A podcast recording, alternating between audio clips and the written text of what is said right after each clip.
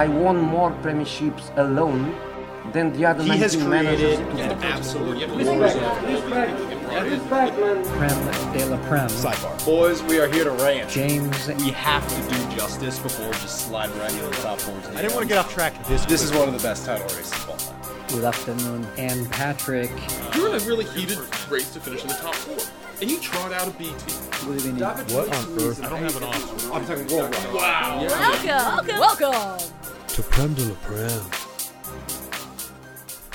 Welcome back to Prem de la Prem. Today is January. It's match week New Year. Patrick and I are back. It's the first episode of the new year. It's been a couple of weeks since we last checked in, and a lot has happened. Uh, Patrick and I actually had to enforce a self imposed break because we've been working so hard um, on the podcast. So just, hard. Just, just grinding. And um, what we realized was we couldn't stay away from you all for too long, so we're back on the airwaves. It's good to be back, Patrick.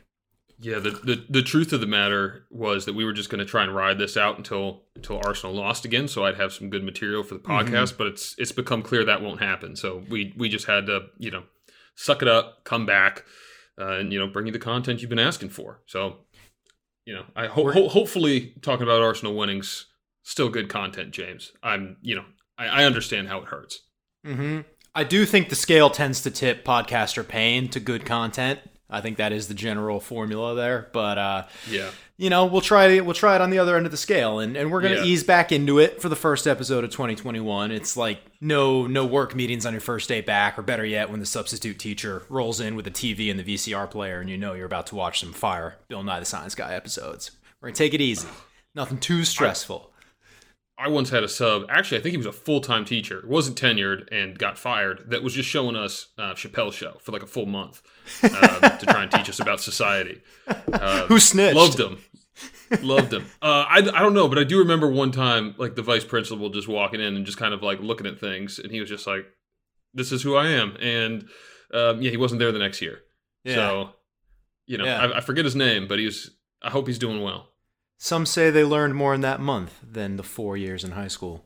Mm-hmm. Mm-hmm. Some do. Well, first things first, Patrick. Uh, I don't think there's anything more disorienting than your team playing Premier League games every three days over the holidays, followed by a two week break. I am checking Fantasy Premier League every day, like something's changed. Um, I'm wondering why I'm not seeing Bruno Fernandes on my screen with those big buck teeth every single day. It, it, it's it's hard to track. I don't. I'm not entirely sure what's going on right now. Yeah, I mean, I was looking at, I was doing some preparation for this podcast, and I was like, okay, first thing first, let's knock out the title. Uh, turns out we're playing games from match day 1, 18, 19, and 20 uh, in the next in the next few weeks, and, and all and also disorienting. So, um, yeah, we got two match week one games, match week 17, match week 18, match week 19. It's a mess, James, but we got a lot, a lot of football behind us and ahead of us. Mm-hmm. Well, here's what we're gonna do. We're still gonna do game, lame, and shame, but we're gonna keep it a little bit more thematic. We're not talking about specific match weeks. Like I said, it's match week New Year. Anything goes. We're gonna do who got game, who's been lame, and who has shame. And I think we can start right up non-ironically at the top of the cast, Patrick. A quick virtual toast to us. Manchester United and Arsenal are the two hottest teams in the Premier League right now, parentheses, not counting teams named Man City, asterisk, asterisk, parentheses. Two hottest teams in the Premier League. And the fans are right here on Prem de la Prem. A toast to you. Oh, James, you're too kind. You're too kind. Uh, you know, the last time we talked, um, it was it was dire states for old Arsenal, and they um, they joined they joined old Manchester United in, in a good patch of form. Which, when you're stuck at home over the holiday seasons, you know that's that's what you need. That's what you need. I mean, I'm on I'm on cloud nine right now. I'm sure I'm sure you are as well. For those people tracking a very niche uh, United and Arsenal double stat, um, we went from no shared dubs in the same match week to two in a row over the holiday breaks of shared dubs for United and Arsenal. So it's no big deal. It, it may Yeah. be a coincidence that the hottest podcast in the Prem supports the two hottest teams. We'll leave that for you at home to decide. But you're right, Patrick. Both managed to come into form in good time. And like I said, non ironically, it's not a press conference. Let's put Arsenal up in lights. Let's talk about them first. It seems to me, Patrick, well, I mean, pretty clearly. The turning point was Boxing Day against Chelsea, where it was dire straits. You're going into a London derby. Frank, you know, the expectations were that Frank and Chelsea were going to roll you guys over. And the catalyst was here. I guess my, my question for you in this is David Luiz and Willian were forced out of the lineup, self isolating. And that was when we fully decided to go the kids. And the emergence of Emil Smith Rowe um, came in. Saka, you know, Martinelli was back in the lineup. Saka been playing well, was able to play well with people who he's familiar with, and even old Lacazette woke up up front, and then bang, you've got your you've got your run of good form under you from from winning that game against Chelsea. And to what extent do you think that kind of fell into Arteta's lap versus it was like he you know he got things going for that game against Chelsea and then so on. You know what? To be honest with you, James, I don't care uh, because I think if you really I put it figured under that the, would be the answer. because if you, I think I'm if not you really put it under the apologizing. micros- yeah, uh, to, to, to, to, I think if you really put it under the microscope, um, it ha- it has to be that his hand was forced because we were watching the same, you know, dire dire football week in week out, and uh, when things were forced to change. Uh, when you know m- maybe if you want to give him credit, we finally got out of the European fixtures, and so you know we were forced to play that midweek game in the Premier League, and so we had to rotate our squad in the league. And you know, I think for all of it, it's what it, what it was what Arsenal fans were just dying to see. You know, if we're if if we're gonna lose, at least change something and at least see what we got out of the kids. You know, Mm-hmm. Lose it I with your that- pinkies up. Yeah. Right. Like I think that we all could have taken as Arsenal fans uh, a loss to Chelsea on the chin uh, with that lineup. But when that lineup came out, it was it was it was amazing. You know, it was it was something that we've been dying for, and, and that shows you kind of the state of things that uh, we see a kid, Emil Smith Rowe, who hadn't started in the Premier League all season, maybe hadn't even played in the Premier League all league season, and we're ecstatic to see him at the number 10. So, you know, it, it just needed a bit of life.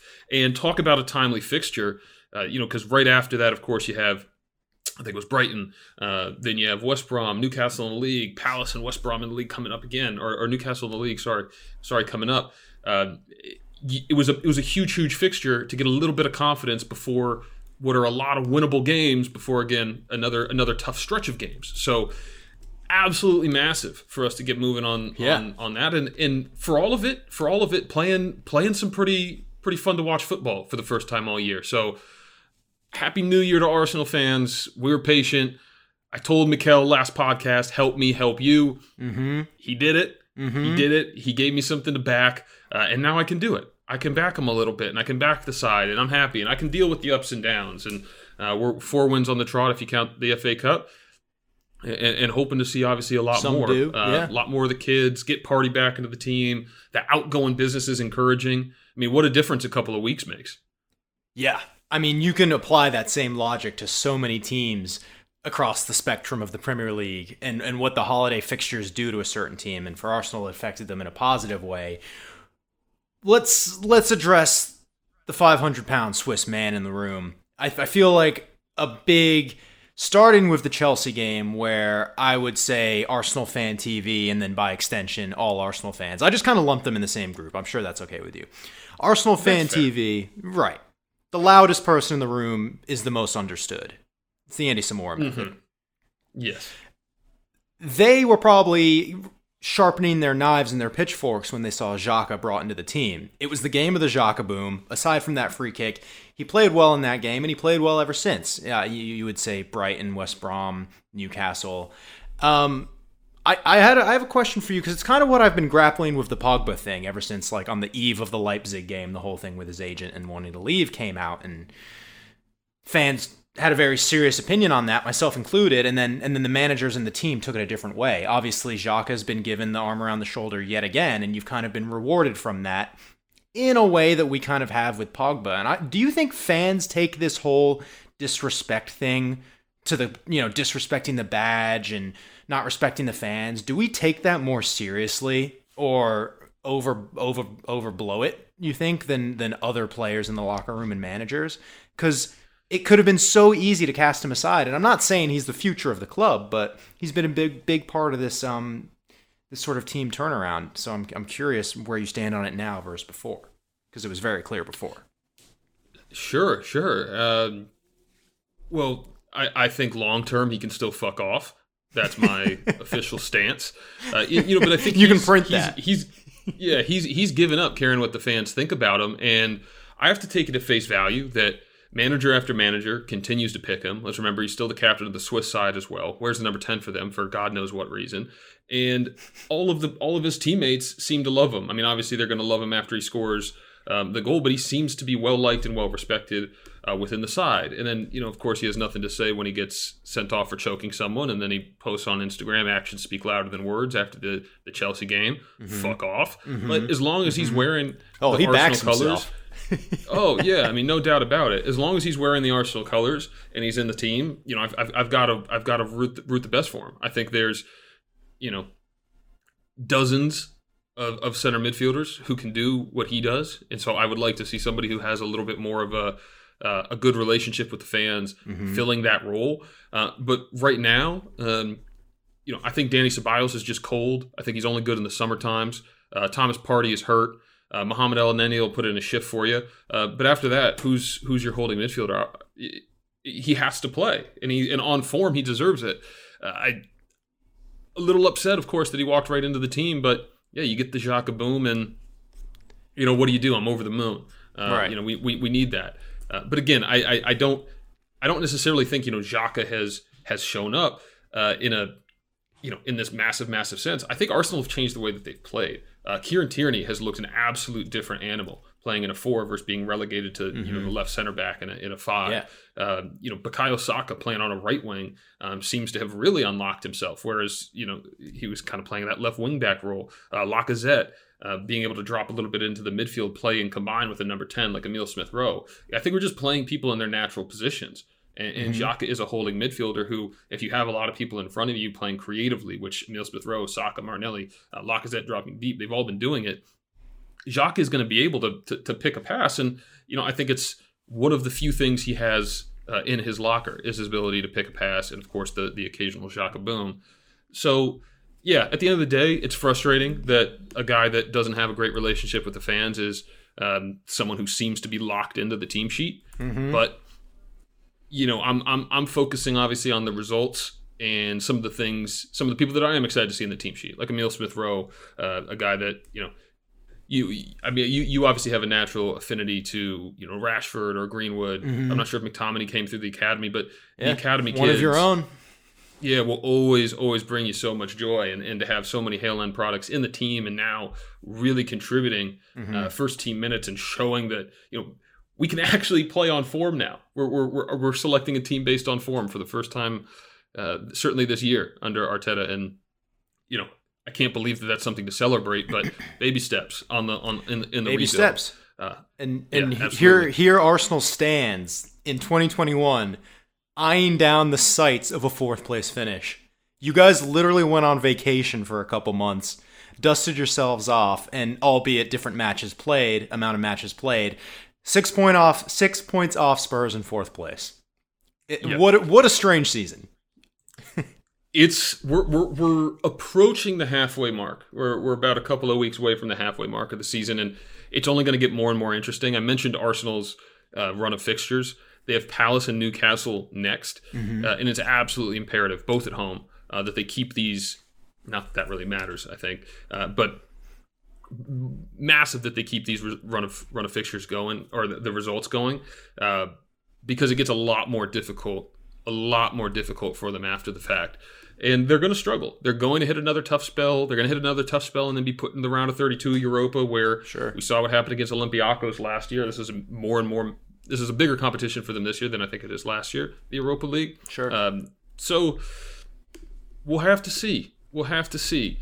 Uh, I'm I'm looking forward. I'm looking forward to seeing what this batch of people have uh, when we when we have to line up against Southampton, United, Wolves, Villa, Leeds, and, Yeah. and Yeah. then and then City, Leicester. I mean, it it, it really gets tricky, uh, and so it's and, and let's let's see what happens with all these games being rescheduled and all that. Uh, so I I'm excited. I, I think everything's in play. Like I said before, I think I think we're going to be, you know, match week 35. You're going to be looking at four or five teams who could win the title. You're going to be looking at about six, seven, eight teams um, who could finish in the Champions League places. So this season is far from over. You're going to see p- teams going up, going down. Uh, the table that is. I mean, look at Chelsea, a team that we, we called a title contender maybe the last time we podcasted, and uh, you know we'll, we'll- touch on them a bit more later. But it's it's all over the place. I'm just the only question I have is why did it take so long? Why do we need 10, 10 fixtures of the exact same shit to, Sure. to make a change? But Well, that's Happy- what. That's why. I mean, almost goadingly, I brought up at the at the beginning that it felt like it was a forced change, and then he was like, "Oh, Right. wait a second, this could work." You know, like it hadn't been an idea Yeah. before. maybe Um, maybe there was some level of pride with like Willian being you know Arteta signing and he's just not good enough and just you know him being too stubborn and maybe that's his you know you, you talked about Arteta needing to grow with the team and you thought that he would I think at the beginning of the season Mm-hmm. maybe this is just part of his growth is being okay to leave his preferred players uh, on on the bench uh, and re-examine who he should be preferring. Sure. so I'm, I'm I'm thrilled where we're at right now. Um, but yeah they they've lost their margin for error so they've got to keep performing. They've got to keep performing if they want to get anything out of this season. And tougher, tougher tests ahead for sure. But uh, 100% enough about you. Let's talk about me, yes. The the other half of Prem de la Prem. i've been dying to james. I'm sure you have. And, you know, Ole says he doesn't look at the table, which, by the way, I don't think is just interview posturing. I don't think he looks at the table. I think Mike Phelan hides it from him. So he doesn't actually know where we are in the table when he says he doesn't look at the table. But uh, some some people say some people say title race.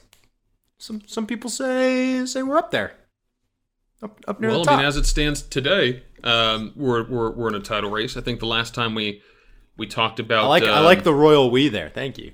That felt good. yeah yeah yeah yeah But Unless you actually meant time- Arsenal.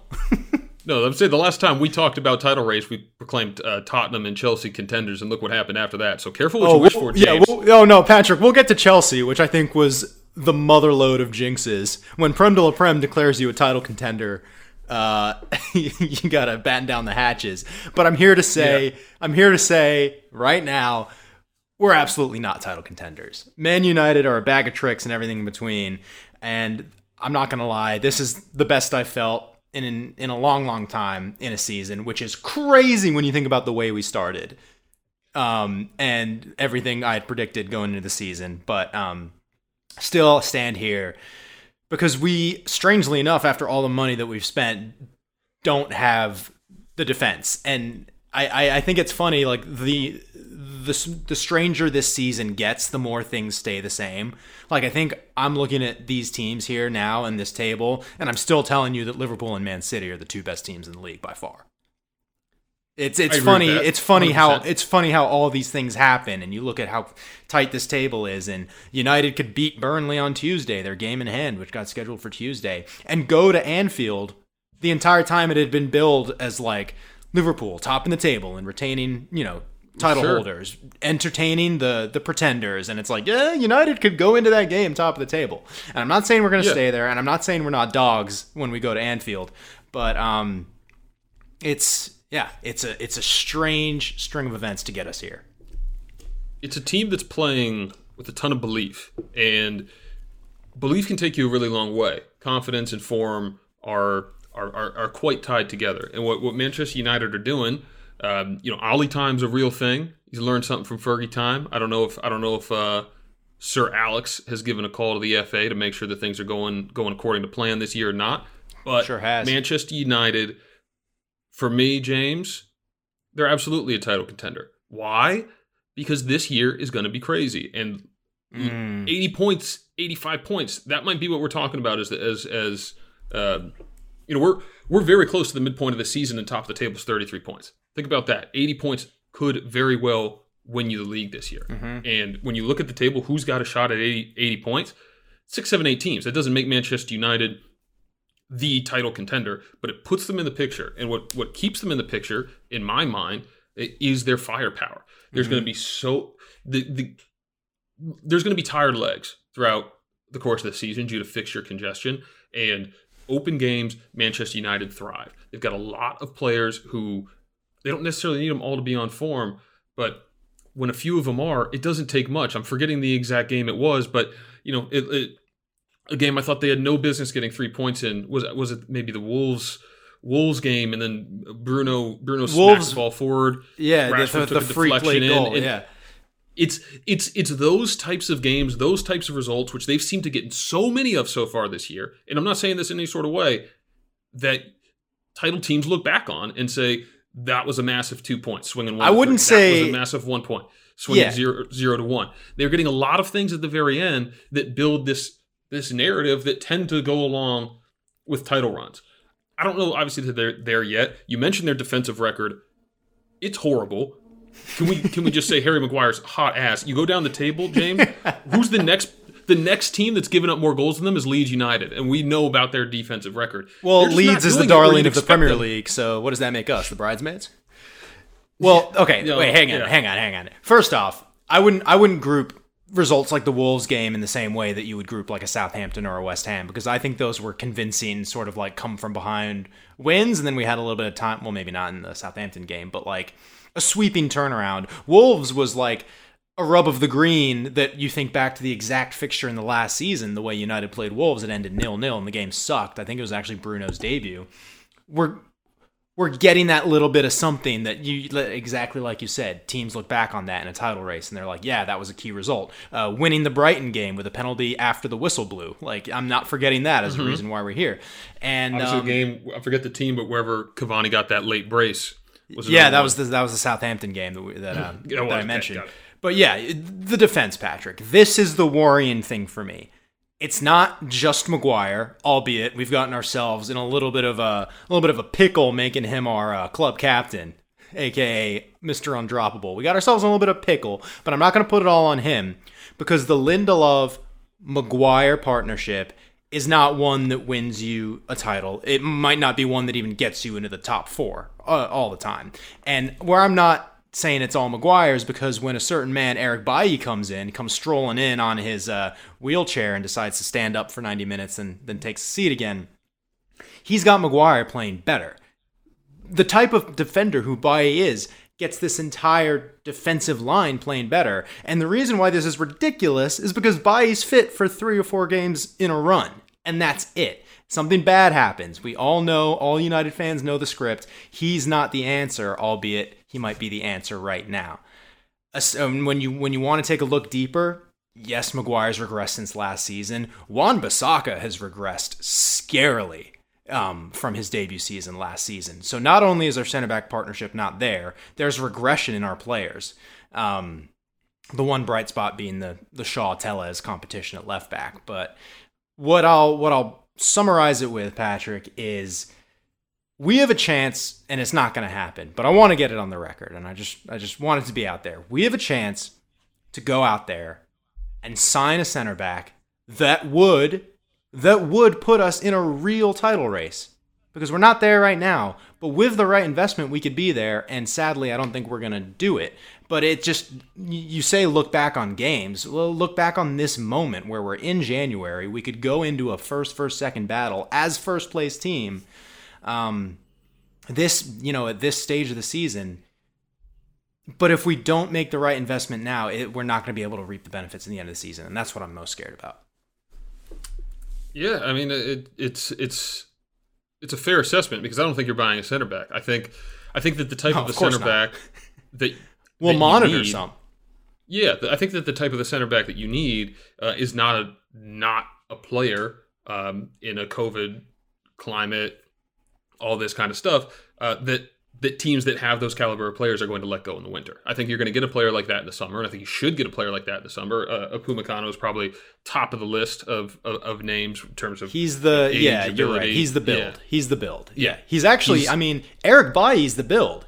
An athletic center back who's fast and I don't know if decisive is the right word because he makes all kinds of decisions and some of them are crazy. But um, someone who can make up for the sluggishness that you get in a Lindelof Maguire system. So um, yeah, it, yeah. I mean, I, I, if if if Bailly wasn't made of glass, he'd be, you know, he'd be your first first center back, no doubt. You know, he's he's he's incredibly incredibly gifted, uh, but he just can't seem to stay healthy. Um, which you know you obviously can't win a title with a guy that can't stay on the field. So you are going to be relegated to to using Maguire, Lindelof, uh, and you know. I, yeah, I, I don't, I don't see that being the being the fix for you. Um, but here's the thing: the same way that you know maybe maybe they've maybe they've regressed, maybe they've got heavy legs. It seems like Maguire's playing every single fixture. Uh, you know, midweek, Champions League, Premier League, all the cups. Like it doesn't seem like he gets a break. Uh, let's not forget what he went through in the summer. You're you're benefiting from that on the on the other end when you just have so much pace and ability just bombing forward every game every moment you're going to continue to put pressure on teams i believe uh, second best goal scoring uh, record in the league behind only uh, behind only liverpool Yeah. so this is, this, this isn't a team that's going to win games or win the league uh, through through you know safeguarding the defense. You're gonna you're gonna win games by by winning these shootouts, winning these two to three games, the one to two games, all of that, and you're playing a fun brand of football. So it's got to be got to be exciting. And obviously, I, I don't believe uh, in the league you've lost since that Arsenal result. So coming up on you know two plus months without. Uh, Mm-hmm. Without a loss in the league, it's a, it's an incredible incredible run of form. Um, but you will you will have, of course, to face Arsenal at the at the end of the month Yeah. and, and lay an egg as is as is tradition. As is But- tradition. This Oh, team is on a roll, and you got to be Patrick, pleased. I- made I made a deal with the devil that hungover day after Halloween where I had to sit there and sit lose to Arsenal. It was it was an, an intrinsic binding of our fates where I would go on the up after that and you would go on the down. But now we're both feeling some ups, so that's good. And obviously, um, we have we have United Anfield, um, United at Anfield against Liverpool this upcoming weekend. So we'll do a recap of that. Obviously, I'm very curious to know how much they make United dogs in that game, spread wise. So that'll be you know keep an eye on that one. But We've got we've got Liverpool on the agenda later, right? we got a Liverpool on the agenda later. It comes up a little bit Okay, later, but enough. right I'll- now. I'll plead the fifth right now. plead the fifth. We talked about our two teams. We had to put some respect on it. Welcome back to Prem de la Prem. This is the year of treating ourselves and talk about our team. But it would be a disservice if we didn't talk about the sleeping giant that is Manchester City, or as I like to call them, call an ambulance, but not for me team, because we thought they were dead.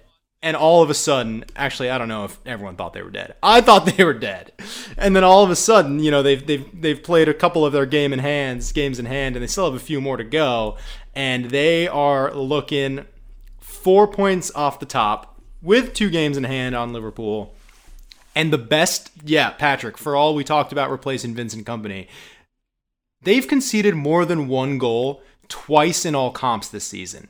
All comps. That's the 2 0 loss to Spurs and that weird anomaly 5 2 loss to Leicester, where we kind of slated them for not being legit this season. Sure. They've got, you know, Ruben Dias seems to have come out, brought something out in John Stone, sorted out the defense there. And and now they're right back in it. They're right back in it. They're, I mean, we. It's fun to banter. You know, it, it we'll, we'll have some. We'll, we'll show you just how fun with Liverpool in a minute. But it's fun to banter the the the great teams when they're going through a rough the rough patch, and and that's really what I kept telling myself through, uh, you know, November and December. But Manchester City, Day after it's what day. we've been talking about since the last. don't give me an opportunity, and even if you don't, I'll find one. Manchester City, really since the mid, midway point of last season, uh, you know they were off the pace for Liverpool. It's been fun to kind of slate them a little Pat, bit. you don't live in the you don't live in the banter moment like I do. Oh no, never, once never once have. bitten, twice shy. I get bit and I never get shy. Wild Wild West, baby. I live in the now. Anyway, Look, but they're we, we we know that they have quality. Uh, we knew that if they were able to sort out um, their their defense, that was the biggest hole for them. Ruben Dias is a is a top center back in the Premier League. you called that one I'm not- early. But yeah, Yeah, I, I watched his first game, and, and look, I mean, I wasn't, I didn't nail it with Mason Mount, but I got pretty good instincts, and I watched him play, and he was, he was fantastic. He he has an understanding of the game. Um, the Stones partnership was one. If you saw it coming, call in, and then I'll tell you you're full of shit. No one saw that coming. Stones looks like in, in a couple of these games, he looks like an absolute world beater of a center back.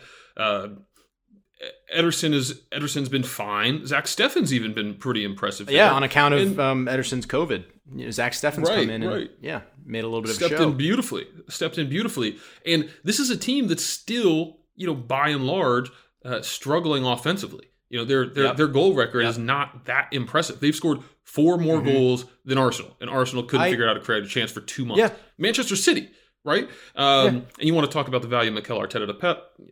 Always, I can bring I can bring anything back around. People James. can Try me. easily circle it back to Arsenal. No, Patrick, I think watch me do it. that's that's the subheader of this podcast. Two Yeah, guys no, tie tie everything back to their teams. No, I think Yeah. it was been a, it's been a little bit of a misdirect this season where we talk about you know countless times. Most of the time we talk about City on the pod. It's their attack's not clicking. Aguero's out. Jesus is out. They're kind of playing these false nines, and Ferran Torres and De Bruyne shifting into that role. Th- That's all been happening. Meanwhile, they've established the meanest defense in the Premier League, just kind of behind the curtain, sneakily. Um, where now, if they click it, if they click their attack, um, you know, they could be right back on course. Yeah, yeah. I mean, their leading goal scorer right now is Riyad Mahrez with four goals, That joint with Raheem Sterling. is four goals, just as mind-boggling. isn't it? I also, Right? I also It- feel it's like not the team Sterling, we- Sterling scores one in every ten chances he gets, and he's on four goals. It's insane. He, I mean, he's he is he is undone five years of progress in like three months Mm-hmm. since the since the miss the sitter miss in the Champions League. It seems like his demons have come back to haunt him. But at what point are we going to start putting a little bit more respect on um, on Pep here? Uh, because we were th- this is a different this is a different team. I never said a bad word about him. Stenographer, Oh. bald fraud, bald fraud, bald fraud. Look, well, I, I, I, I still maintain that he's a bold fraud. I- if you're bold, He's, you're a fraud. he's one of no those. If you're bold. Fraud. Yeah. Mikel Arteta's on his way. Um, but what he's done with this team in, in I don't really know what to call. I don't want to say he's transformed them, but they just are a different team. They are playing slower. They're not creating nearly as many chances. When they seem to get a lead, they seem content to not really go for the kill the way that they were used to seeing them do it. Right? I think that something that became so so um, you know prominent about what they did was they would get a one goal lead and you're like oh shit here comes the storm. That's how you would associate yourself with manchester city and they're winning these games one nothing. You know they obviously had that tight 1-1 game against west brom. Their margin for error is a lot smaller but uh, between uh, between those center backs we mentioned rodri and fernandinho fernandinho the ageless wonder still able to put in a shift uh, and then of course de bruyne Yeah. in front of him Yeah. uh, that they're holding it down it, it's and again, they they're a sleeping giant. They're like we need to start paying attention to them. Uh, they are the odds-on favorite right now uh, to win the Premier League by a long shot. They have they have completely overtaken Liverpool as the- Really? as the betting favorite By a Yes, long yes. shot. Uh, the, yeah, they are they are I believe they're like a minus 180 to win the I league. mean, and put it down to their from- form. Put it down to their form, and you do have to look at all competitions yeah. because they've got some good scalps there. Um, yeah, no, I, I that that doesn't surprise me, and you know, I wish we could have been on the early trend, but here we are. You say when are we taking them seriously, and the answer is right now. Right, absolutely. I mean, you have to. You have to. And and, and the, here's here's the scary thing. They're going to click eventually offensively. Like they're going to come back around. Uh, it's inevitable, and I think it's going to happen when Sergio Aguero reaches full fitness. But they're. It's not like this team can't score goals. They're going to figure that out, and once they do with this defense, they're going to be a force to be reckoned with. Uh, we'll again, we'll talk about Liverpool in a minute, but these other teams at the title, or in the title race, all these people that want to consider themselves, themselves uh, contenders, uh, can consider yourself on notice. Yeah. Um, and a quick word on Kevin De Bruyne, a guy who looks like he's never enjoying playing, and it's just like a standard like job in marketing, like him trotting out on the field whenever he plays.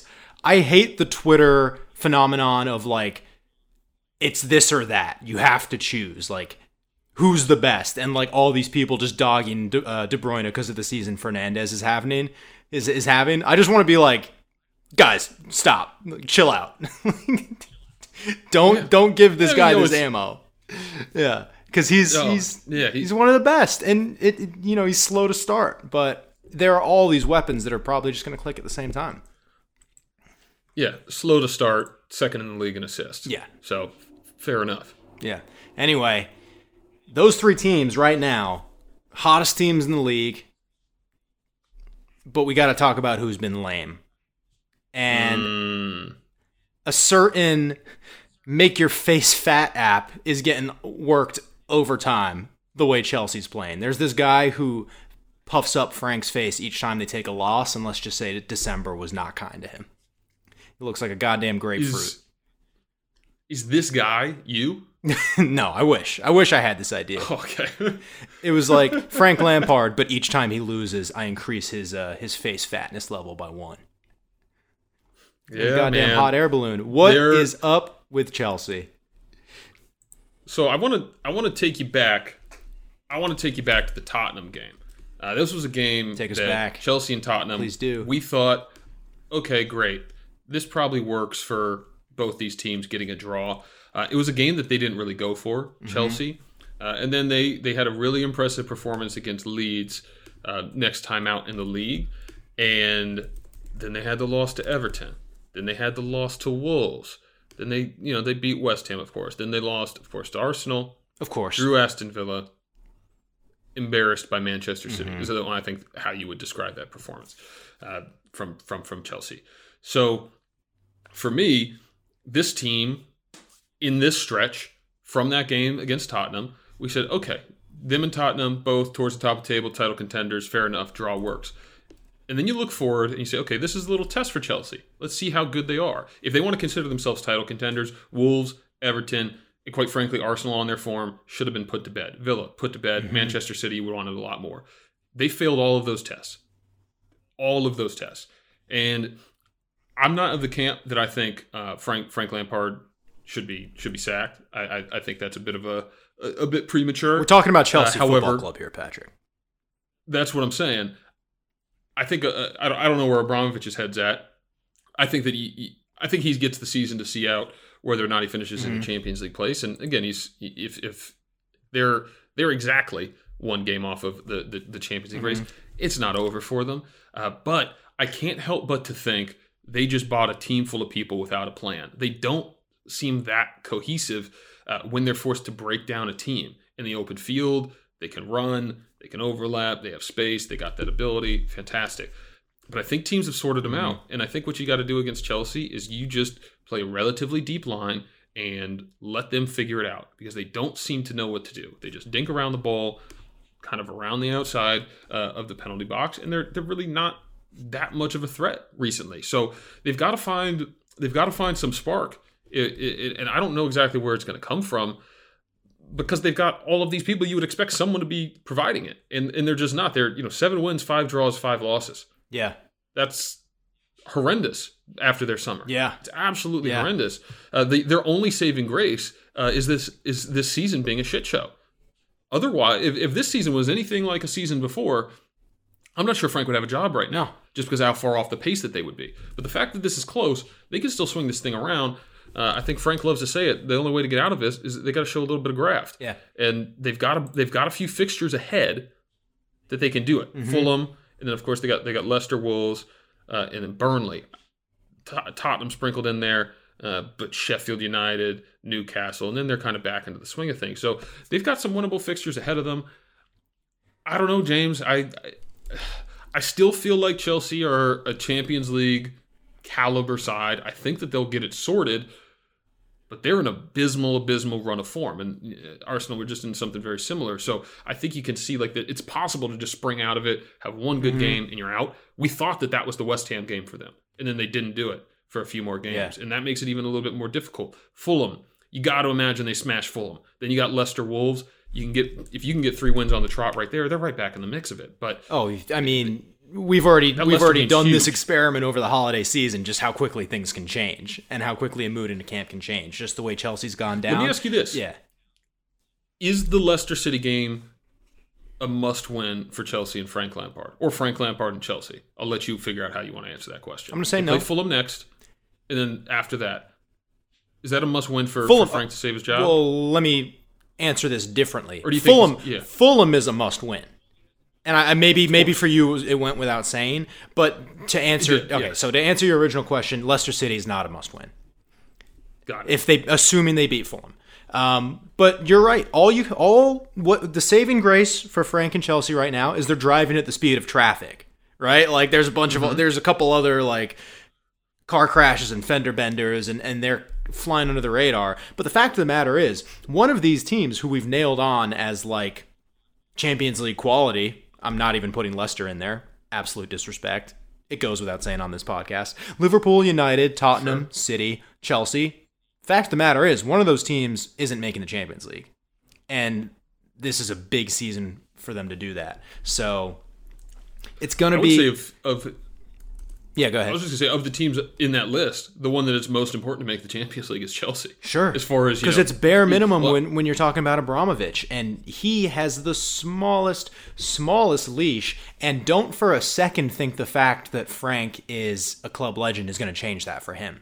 He is all about winning. In fact, I think he's the kind of guy who would like quote unquote accidentally text Frank saying, "Yes, yes, please get me Allegri's number," and be like, "Oh, Frank, sorry, I thought this was someone else." Just like mm-hmm. drop a little bit of mind game on him. But I wish you would. yeah, I'm I'm I'd actually be interested to get your thoughts on this. Like the way I've been sort of like seeing what Chelsea fans are talking about, and you know, chatting with a few that we know, it, it feels like they're getting a little bit of, of Arsenal syndrome, where they're going through a patch of bad form, and all these fans are are seeing things and ways that they could set up the team that the manager's missing, and it's crying out for these things to happen. Like with Arsenal, it was why isn't Emil Smith Rowe getting a run in the team? Like why aren't we dropping Willian? I think what I've seen a lot of Chelsea players say is why is Hudson Odoi not a nailed on starter right now, and why aren't we just why aren't we right just now. sticking with Werner through the middle for shoehorning him out wide? We wanted him to be a you know a central striker. Let's let's play that out, and you know Or yeah, Kind of why when Olivier Giroud can't seem to miss, it can he not find a game? You know, it, they're- they're- the decisions are somewhat baffling Sure. um, from Frank, and and he has to own that. And at the end of the day, I think this is his third third season as a first team manager, and he's been given a lot of toys. And I'm not sure he knows how to play with them all yet. And so he he he knows how to use a few of them, but I just don't. It's not cohesive yet, No. and you would think. Um, yeah, I think you have like pockets of cohesion every now and again. Werner and Havertz combined; they've been playing together for quite some time. Uh, you know, Mount and and and and you know, I mean, Mount's been impressive. Uh, I, I will say, Hudson Odoi seems to be the game changer every time he comes onto the Yeah. pitch, and I don't I don't know why uh, he can't he can't start. Maybe maybe they know something that we don't know, but at a, at a point, Frank has to answer for that. And obviously, yeah, we, I, I- I hate to keep going back to it, but the analogy is starting to become a little bit similar. Who had the worst run of form this year so far? Of course, Arsenal. Uh, Chelsea's in the worst run of form right now. Uh, every now and again, the fans are just just change something. Show me that you sh- what we think might work. If what if what's happening isn't working, change something to prove. But to I would say the alternative difference isn't better. I would say the difference is here. He's tweaking things, but like questionably the wrong things. Like like you said, Giroud, another game where he scores from a start. It's like okay, now it's time to rotate in Tammy. You know, it's just it's the strange um, choices where you're not sticking with things that, that are working, and you're not making clear on form decisions that fans seem to be crying out for. So you know, maybe I think the, uh, a thumping of Fulham would go a long way for them. It is it is a very close West London derby. Um, fair enough. and and maybe it's just stick with that team that goes into Leicester, and then you never know. Leicester's capable of anything in a good and bad way. So let's monitor these next couple of games closely. Patrick, moving on to the last the last set here. Instead of a team in the who has shame category, I want to group the marriage or relationship of managers and the COVID 19 virus. Because I'd say the formula, the general formula that we can follow here is as follows Your current form and league position equals your point of view on how serious COVID is. And I think we're seeing that.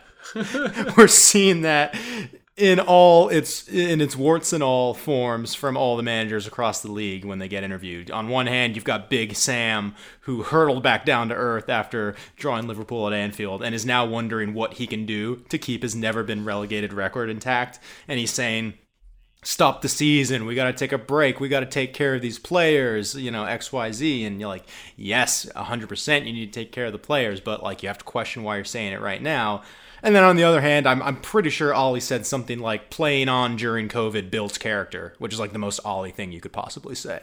But Yeah, yeah. it's just I a mean, little you know, I can- shameful. You can kind of predict how managers speak in terms of this series virus. Yeah, go ahead. yeah we we have uh, we're gonna it's it's it's gonna get worse i don't think we have an international break soon but we're, it's gonna get worse when we have these european fixtures come back in uh, with all the traveling and kind of the cross pollination of other leagues uh, but you know to ole's point you know I can I can get his point. They agreed at the beginning of the season they're going to play it. Here's the rules. Here's the protocol. Here's what everyone needs to follow. Everyone's got a job to do and be responsible. Uh, this isn't something where we're gonna, you know, we can dip our toes into the water. This is a you know a, a billion dollar enterprise um, and this is how we're making a business decision as a group uh, just because you're different teams doesn't mean uh, you're not kind of marching in the same in the same path so i certainly understand his frustration when you look across the league you're in great form you're abiding by the protocols you're not getting covid results for the most part and then you see teams who are you know Having wallowing along at the bottom of the table disciplinary uh, having issues, parties yeah. and getting everybody sick and and you know I think Andre Gray's had like four parties uh, in the last couple of months uh, with with you know people from all over the all over the country. I heard they were great parties So- though. I mean, they had to be right. They had to be. Why why keep doing them? Uh, here's the thing: if you're willing to sacrifice your professional footballing career and millions of dollars for a party, I want to go to that party because it has to be great. It's Got to be.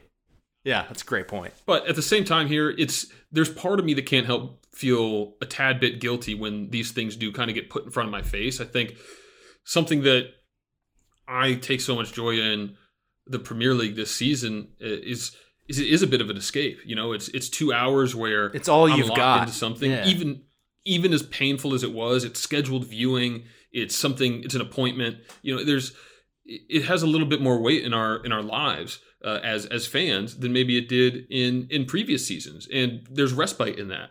Uh, but of course, uh, especially when we hear the stories of you know like Allan Saint-Maximin um, can you know hardly run a sprint without running out of breath, Sure. and uh, you know a UK variant going out of control. Right. You know we're getting you know we're gonna there's gonna be a new tier every every week it seems like uh, as far as what's allowed and what's not allowed in the country. I can't help feel a little bit guilty uh, from from just like the player safety standpoint. And you know, obviously, I think they're going to continue to do it just because the amount of money that's on the line. But Yeah. you know, you got to fear for something kind of catastrophic to happen and what their response might be. Mm-hmm. Uh, but I think as long as players keep getting sick, getting better, uh, they're going to keep marching on for better or worse. And, Yeah. you know, well, they've I'm, I'm kind of torn on how to feel about that they've that. come out. I that very well said, and and the Premier League's come out. Well, they've come out and said nothing in the sense that we don't have any contingency plans. Let's play ball. And so, if that's the case, for better or worse, you have to make sure you're doing the simple things. That's players not breaking protocol, not having parties, taking it very seriously, and just making sure you're not trying to sacrifice the greater good for the purpose of getting fans in the stadium for a quick fix. You know, like I think it- some eyebrows were wa- were raised in the sense of yeah, we all Mm-hmm. We all would love to have fans back in the stadium. Don't get me wrong, it's as much as football's an escape, you're getting like the Diet Coke version of what it is. Like, do you remember fans in a stadium for games? That shit was electric. And we're trying to, you know, get the turnstiles moving again and getting 2,000 fans back in, 4,000 fans back in, and it's just too soon. So let's do the simple things right. Try and keep our players safe, keep them under protocol. Don't bring in fans, and and as the Premier League said, just try and play it through. But it, it is hard not to be racked with guilt when you do see you know more and more players test positive. What's going on with the country? Because it kind of comes up to grips with how much you're enjoying the season that's in front of you. Yeah, and I think a, a point that you know you, you want to talk about the, the the league not saying much. Uh, they've certainly got an opinion on you know what what players post on social media and are willing to enact bans based on you know their interpretation of things. There's not much interpretation uh, on you know Premier League players uh, avoiding or you know not not abiding by the rules that they've set out clearly and i- impacting uh, the safety of other players, safety of um, you know staff members. That, Sure. but you know, I don't want to say more importantly, but you, you look at these things as huge business enterprises. They are slaves to the bottom line, and they seem to do anything to protect their bottom line. But they're not issuing. I'll use Andre Gray as an example. How has he not been suspended by the league? Right. Right. He's be very clearly violating the rules that they've set out. Granted, he plays in the championship. Have to be high.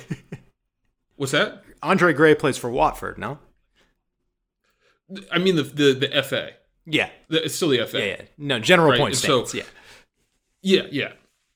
And he's the one that's just making the most the most news because he just won't stop. Fifth party coming next month.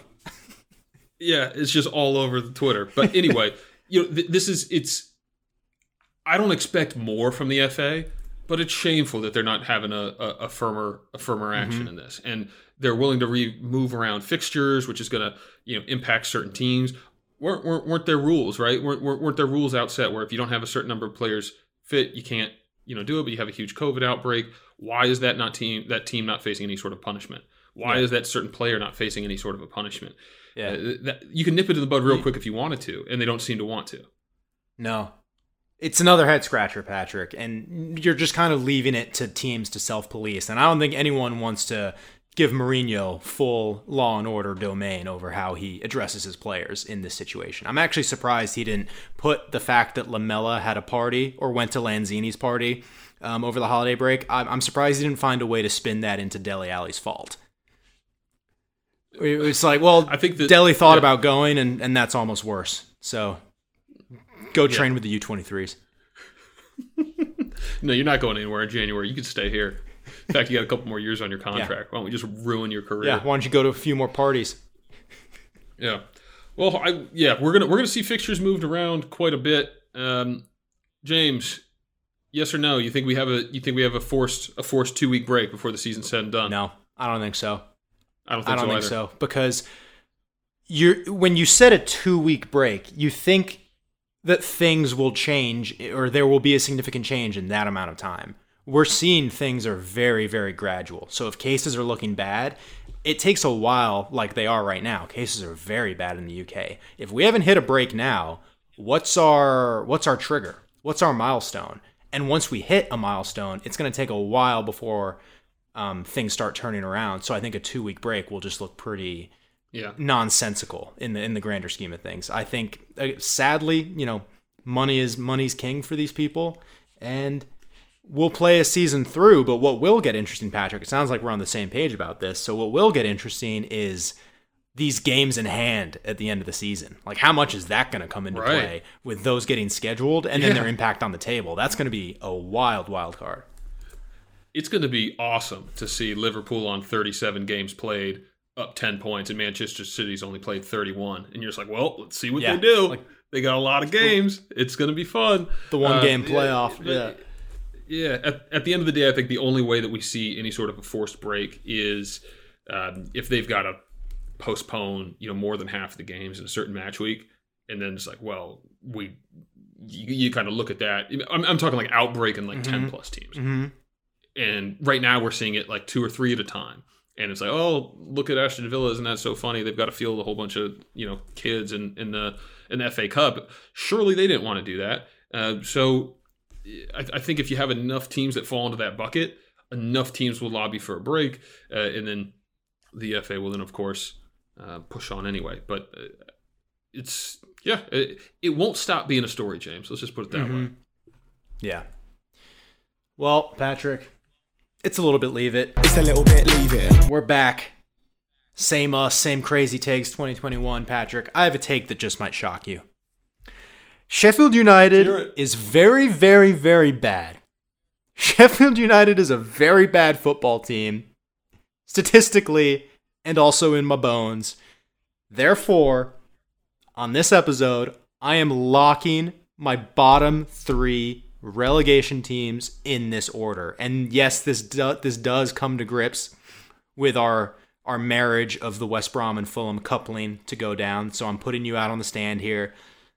20th place, Sheffield United. 19th place, West Brom. 18th place, Fulham. That's the bottom three order going down. I'm not sure, James. I'm not sure. Part of me believes in Fulham. Fulham actually has the the uh, uh, the the tie for the the third longest uh, unbeaten streak in the league right now, coming off of uh, four straight draws. Uh, so I think that they might be be chip chip chipping away. They've shown I think that they- they've shown progress um, under Yeah, Scott Parker. I actually don't think they've lost. They've drawn like four games in a row. Um, right. Yeah, I, for me, it was between Brighton or Fulham, and to be honest with you, it was being a homer on my original take. There, I said it. Um, but I, I think it's pretty conceivable this is the state of play right now. They're in those places. I don't think it's crazy that they stay there. I do think it's interesting, Patrick, that you started to descend on the Fulham point, whereas you have a live take on Sheffield United staying up right now. Yeah, um, leaving that one because I think they're playing good football. They're still they're playing. I mean, not good football, but they're playing like I was gonna say enough. what? They're way better than two points. They're way better than two points. Yeah, yeah. That bar is touching the also, ground. I just kind of like, I just kind of like love the way I love I this. I don't know. I got a soft spot in my heart for them, man. They just, they, and the thing that I do love about them is every single game that I watch them, they still go out like they're going. They're they're they haven't lost belief. They haven't No. lost faith. Wilder still got these guys playing for the badge, playing for the points. Uh, it- It's not a Chris. I'm not trying to make it a Chris Wilder thing. It, it, it's not to do with him at all. It's just oh, I mean, It's the- the numbers are the numbers speak are for terrifying. themselves. Yeah. um, there's Chris there's Wilder. hiding that, but- speaking of Chris Wilder, he's been up for his 100th win as Sheffield United manager f- since the summer. I think since last season ended. He's been on 99. They finally, uh, I think they won their FA Cup third round tie, and this and the the official Sheffield United Instagram posted like. He's our boss. We love him. 100 wins. And the top comment was like, How long has the admin been sitting on this one in the folders? saved his draft Yeah, since exactly. July. Yeah, they did. Uh, they they they beat um, Bristol Bristol Rovers yesterday three two. And Got to start hey, somewhere. Maybe that's what they need to kick on. They got Newcastle on Tuesday. Uh, that's a game Newcastle that that's a winnable game for Sheffield United. I'm not going to say they're going to go get points on any of their other fixtures, but I'm just looking. I'm like, okay, in the next in their next eight games, they play Newcastle, they play West Brom, they play Fulham. If they want a shot at staying up, they need nine points from those three games because I don't think they're getting them around that. Uh, but we'll we'll we'll see how they do in these upcoming fixtures. we'll see if that stake that take stays. I think I'm I'm gonna leave it. I'll be honest with you, Prem heads. Ninety five percent of this is just my love for Chris Wilder uh, in that team. I don't know why. I I, I mean I, I couldn't tell you why I love him, but I do. I, I just think they're He's cut from that same want to stay Dean Smith, Yeah. uh, Sean Dyche cloth. yeah. He's just just grumpy, but everyone loves him. He does not. grump. You know how people put on like a work voice? Like people have different like faces. Oh, your customer service voice. Yeah, yeah, yeah, yeah, exactly. Yeah, no, lost on him. He he never received that formal training. He just is. Take me as I am. Yeah, yeah. He's a no frills kind of guy. I get it. I get it. Um, any any. but I- I- yeah, go ahead. I think Brighton's Brighton Brighton has been surprisingly horrible for me um, this year because I mean I know that they've been kind of flirting with the with the relegation zone for a couple seasons, but Yeah, we, they've been we, sus. We talk they've about been how sus. bad Full Fulham, West Brom, they, they're right on on on that level, uh, and Fulham's three points off with two games in hand on Brighton, so it's not like Brighton's in the clear of Fulham. Uh, Brighton's very much much in this mix. Uh, I, th- I mean.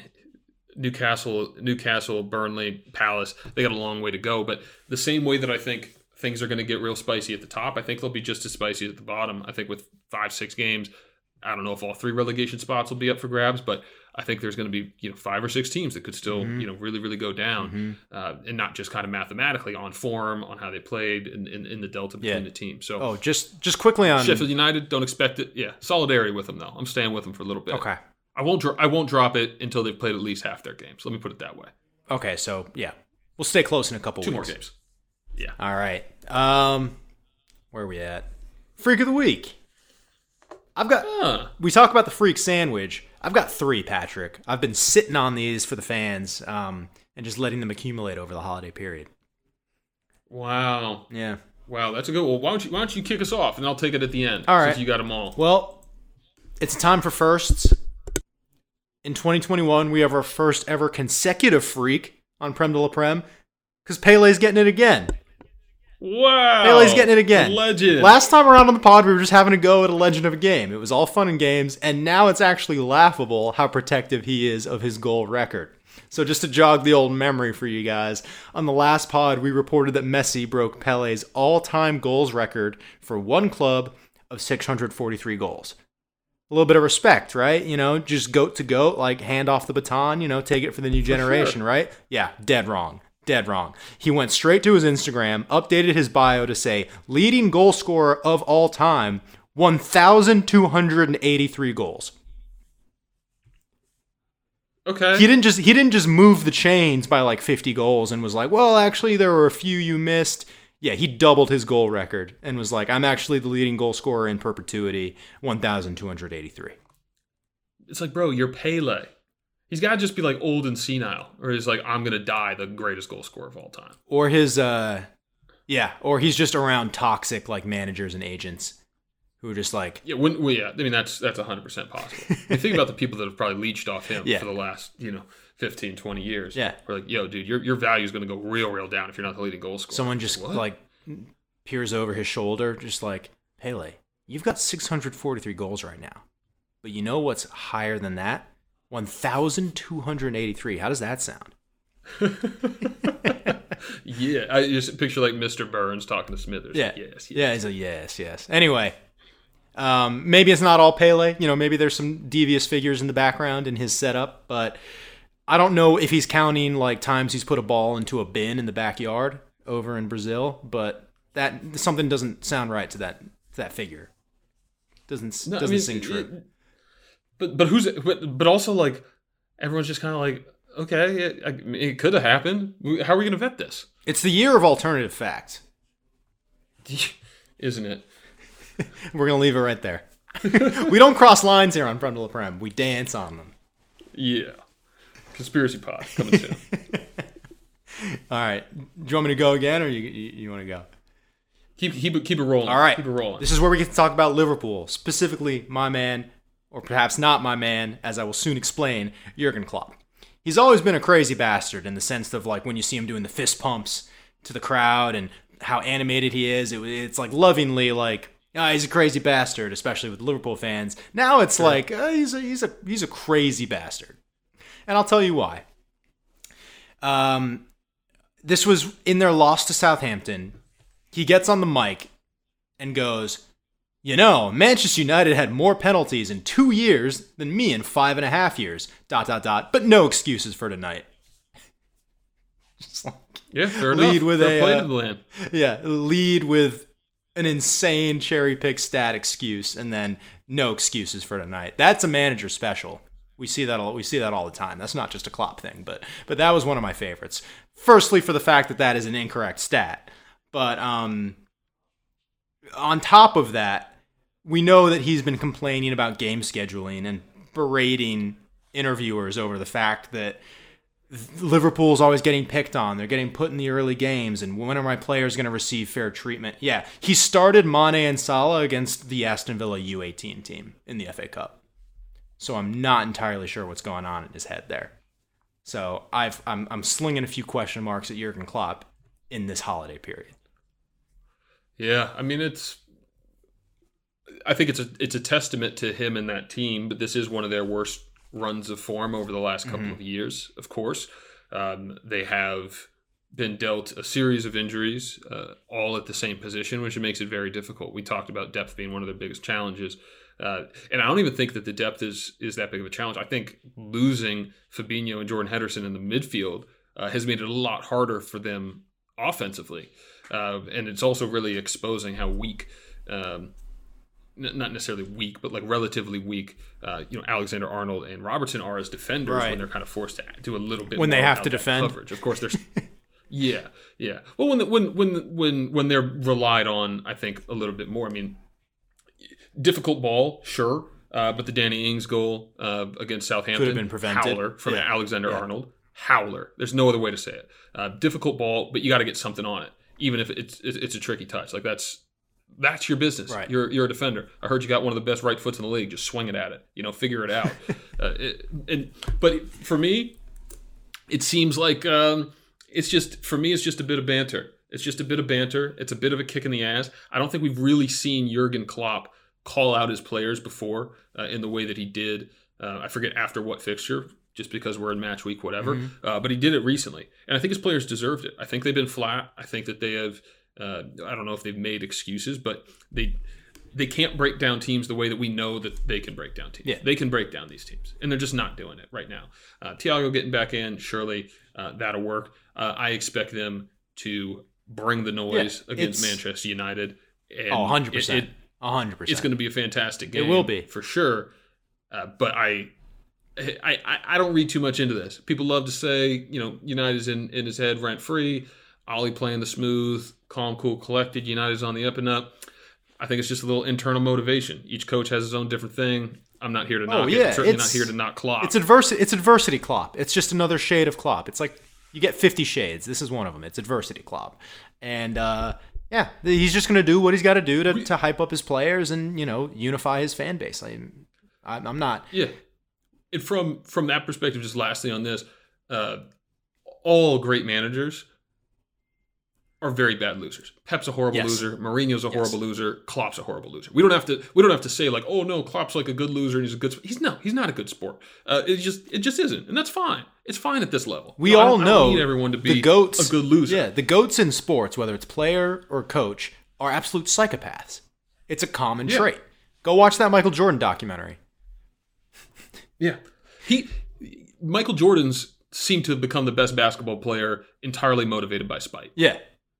Oh yeah, without a doubt. Now it's personal. Like if ever if if he was said like, hey, you, you know, you're good, he might not even made the NBA. Yeah, I think it's just people telling him he's bad. And he's like, fuck you, and then he just went off and did it. Just daddy issues. Mm-hmm. Well, I'll let you you defend that one. I don't defend things, Patrick. They just come out of my mouth.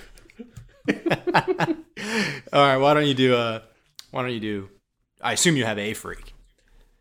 Yeah, so I don't really know who to assign this to, um, but the freak it's a freaky situation. So um, Kieran Trippier's cousin Yeah. seems to have been getting into a little bit of trouble Yeah. uh, for placing ten different bets on Kieran Trippier um, going to Atletico Madrid. Um, actually, and then now the now the bookie is all upset about the insider information. Um, so my freak of the week is actually going to go to the bookie Okay. uh, you're an idiot because you're just preying on people who want to buy into the Sun's takes. The Sun's probably in on it with the bookie. Hey, run a story for me. Zaha going to Arsenal. We know it'll never happen because the release clause, bada bing, bada boom. Here's your money. Uh, you should be prepared to lose a little bit of money. Um, you know, when when when when you're running a prop bet like that, when clearly some people are going to have inside information. Same reason uh, I try and do a little spoiler alerts and uh, bet on the winner of The Bachelor. They've gotten smarter over the years. Can't get them as easy as I used to be able to get them. Uh, but also, if you're going to make a bet like that, make one bet. Don't make 10 bets of varying amounts on the same thing. That's what I did uh, when I tried to bet on the 3 0 result for Juventus and Napoli when Napoli wasn't even in the stadium. yeah, Uh, you tried to called me right out. Yeah, you tried to beat They the didn't give it to beat the me. computer. Yeah, I emailed them and said, "Hey, uh, this was a three 0 result. Where's my money?" Uh, they did not respond. they just called your bluff. they returned my bet, so I, I, just I just wanted the extra. For those of you wondering, uh, earlier in the year, due to COVID, Napoli could not travel to Juventus, um, though they met the requirements to do so. So they were originally awarded a forfeit, which is a three 0 result. The money line or the the prop bet on a three 0 result was plus plus a hundred or plus a thousand, and so hundred dollar bet to win a thousand. Bovada owes me a thousand dollars, uh, but they actually Napoli did win in an appeal, so that game will be replayed. So I would have had to give that back anyway, which would have been worse. So here we are. Drop three nothing again are. on that, by the way. But hey, lesson learned: don't put prop bets on things where people could have inside information. If you're going to get upset when they leverage that against you. Well said. That's a great lesson. That's a great lesson for all the fans out here. My last one, it's hot off the press. It's a it's a fresh freak. I got Carlos Vinicius, the Tottenham striker, who's been strapped for game time at Spurs, a little frustrated by not getting the field, but he got a run out against Marine FC, who was a non-league team they got matched up against in the FA Cup. He hit a 13-minute hat trick against them. I think the scoreline ended up being 5-0. Uh, so pretty routine for Spurs, no cup set there. But uh, the first goal of which to open the scoring, he drops the Mbappe shrug on the goalkeeper, who I'm pretty sure doubles his time by working at Tesco.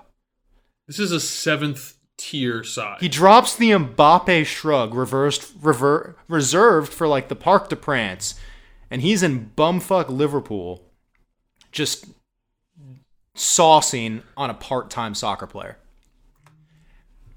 Just didn't didn't quite sit right. You know what? You know what sat great with me? Ian Wright was um, set to do that game and being Arsenal's. He's wearing the hat, right? ambassador. He was wearing Yeah. the Marine. Oh, I love it. Yeah. at the game. I mean, he's he's he's the absolute best. But, I mean, yeah. Look, uh, there's there's a little thing called class, and you know, you know, strikers are probably the first ones to lose it. Uh, but there's there's a time and a place. But I think we've all we've all seen the strikers, whether it's in our in our viewing our viewing time, playing careers. Um, They get a goal, doesn't matter the situation. Down 3-0, they're hitting the they're hitting the celebration. Doesn't matter. I'm You know, starting to feel a little hypocritical thinking back to Mar Vista. Yeah, fair enough. Dropping the LeBron on like a short sighted team. Yeah, hitting the silencer. Yeah, Hitting the silencer after going. Not one of yeah, our proudest it. moments.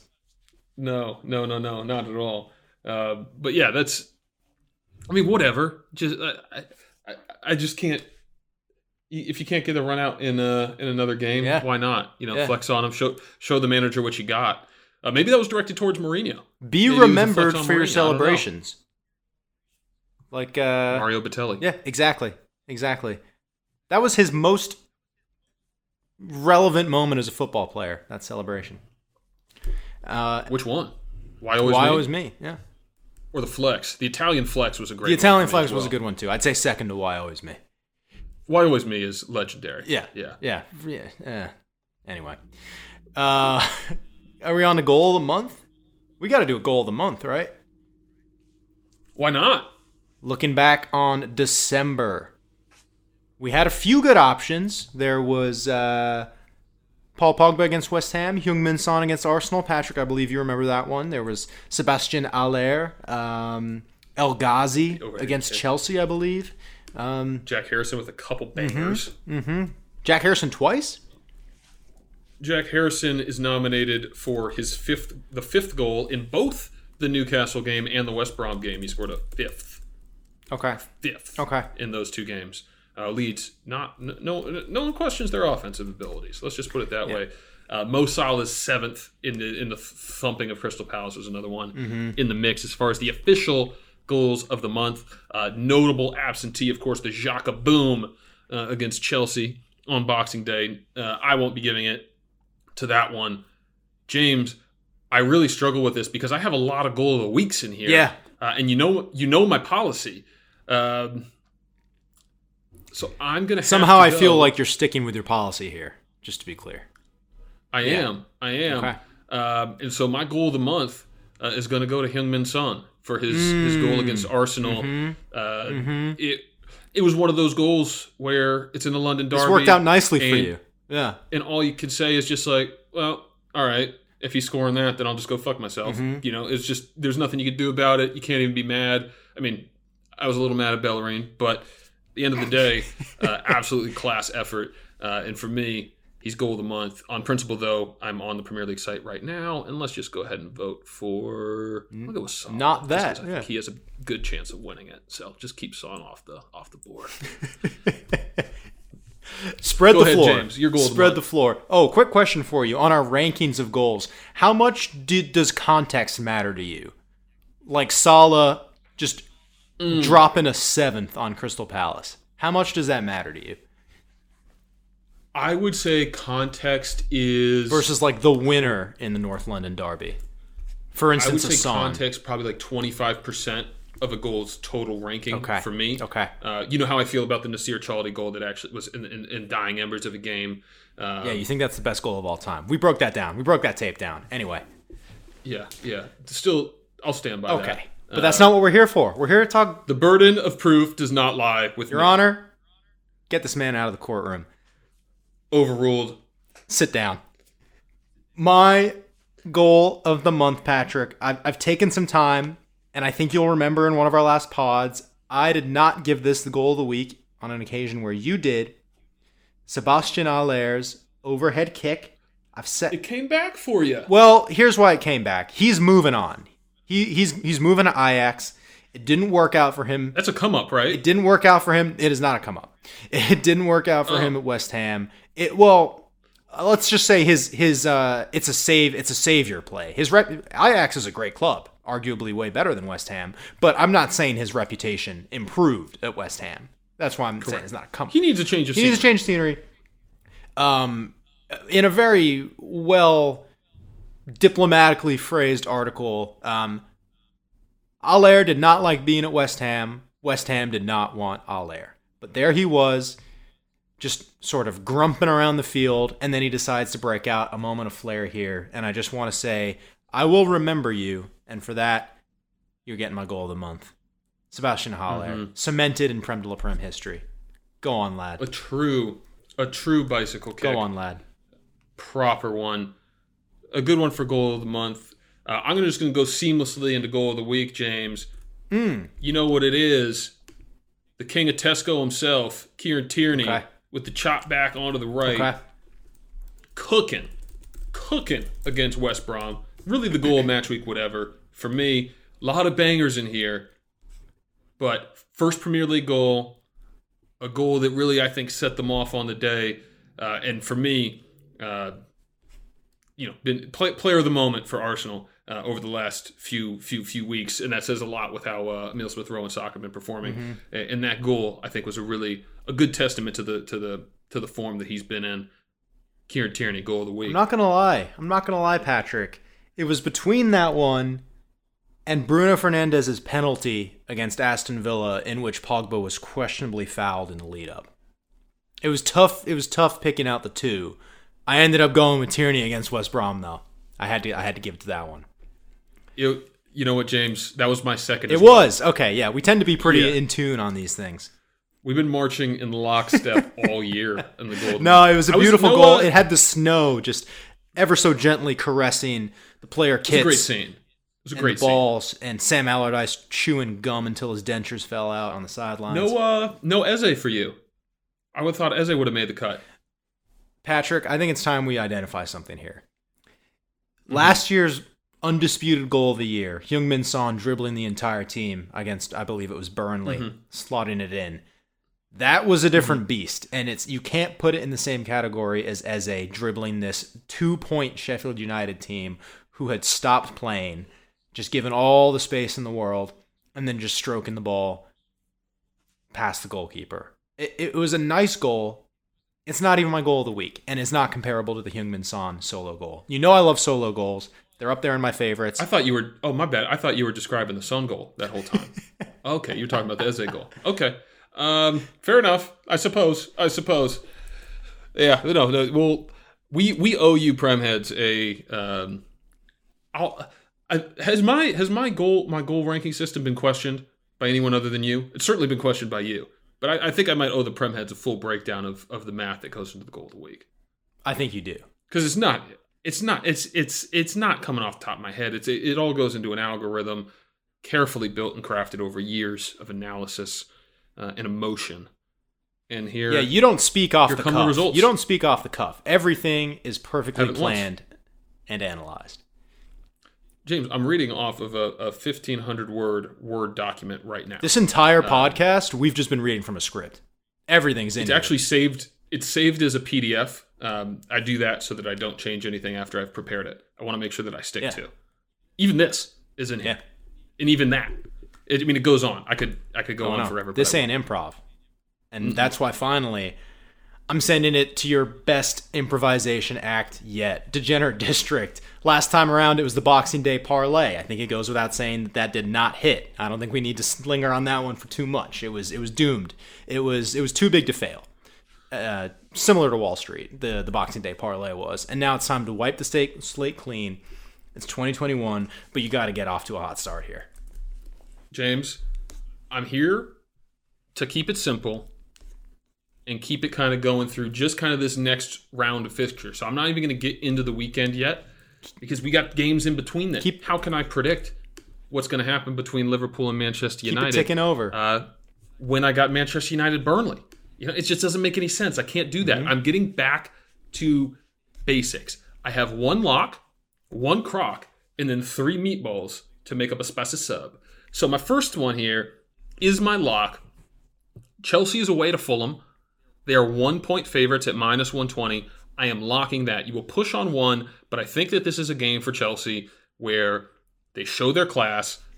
It's it's we talked about Leicester not being a must win. This absolutely is a must Yep. win. Uh, I would not be surprised uh, to to see you- Frank would certainly be under heavy heavy scrutiny if not sacked if they don't get three points from this result. Oh, it would be And I think pitch. the players Yeah. know it. I think the players know it, and I think that they're going to show up, and I think that they're going to take care of business. So that is my lock of the week. Um, getting back to basics, my crock of the week, crock of the week, and I will say for this, I am not taking this bet, but I, I'm because it's against Arsenal. But Crystal Palace plus 550 against Arsenal. Crystal Palace has been a bogey team for Arsenal for several years now. Uh, you'll remember they kept them out of the Champions League two years ago with a win in the final match week. They seem to just always be able to nick something against Arsenal. It's it's worth a shout for me uh, if, you know in this run of fixtures if you're not really buying Arsenal's form and you think they're due for you know a little bit of regression, which you know they were it was a 0-0 game against Newcastle uh, where they nearly could have lost it in the very end and of course they won in extra time. Brighton was another close one. So they're not out of the woods here yet as far as performances go. I think that's a decent shout, but to be clear, I tell you I take every bet. I am not taking this one on principle, though I do think it is a good crock of the week. Into my meatballs, my spicy meatballs that are going to make up this sub, delicious sub. James, should we top it with Parmesan or mozzarella? Let's go with the Mott's. Wrong. Both. So, first game Sheffield United, Newcastle United. A draw is plus 210. This is a Sheffield United. Again, I'm telling you, they're playing decent football. Newcastle is not. Both these teams look lifeless. I think this is a 0 0 game. Nailed on. Like a draw here. Another game that I like a draw is uh, Wolves in Everton. Uh, Wolves, I mean, they're they're not going to concede much. They're not going to score much. It really comes down to does does does does Everton break the lines? Can Wolves nick one? I think this is a very very even match, uh, and neither of these teams are really just inspiring me right now. Um, so a draw just kind of feels feels right. And then my fifth one here, where are you? I actually am taking the next Wolves game against West Brom. Okay. Also as a draw. Okay. I think Wolves are just in it for a draw. I like West Brom being able to get. Uh, West Brom's going to set themselves up to not concede, and I don't think Wolves will be able to break them down. So Interesting. that's my. You don't think. Wolves can break down the formidable West Brom defense? I don't know if you've watched Wolves play recently, uh, but I have. they they can't do much. I, I, here's what they could do: Wolves can kill you on the break. They can kill you on the They counter. just drew Brighton 3 3. Is that so? Any any revisions? there you any go. revisions Two on the draws. spot? well, no, that's a draw. So It is. It- Ride it. Right. Okay. ride it. For But they've logic got, yeah. Wolves, yeah, Wol- Wol- Wolves has played 17 games, scored 18 goals. So they're, they're they're not a team that's lighting up the score sheet the way that they were. Um, yeah, but right before that, yeah, Wolves. Yeah, they're just not they're not quite getting it done right now, and uh, and I don't think that they have Jimenez. I would say great news. He's back in training, not full training, but doing some fitness. That's great work news. great news in that respect.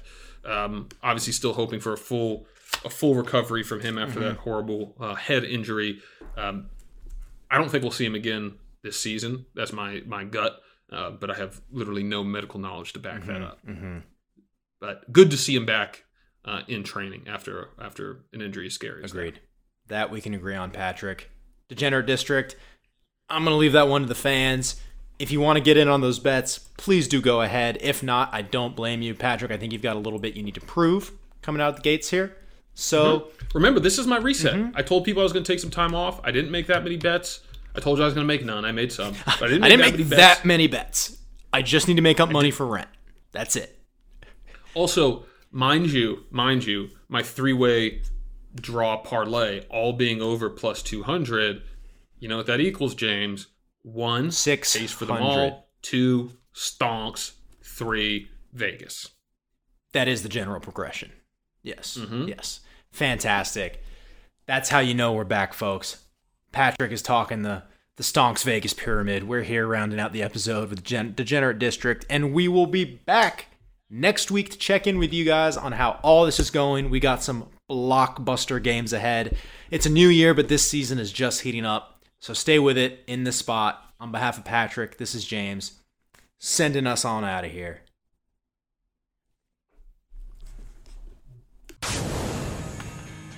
What's up, Prem heads?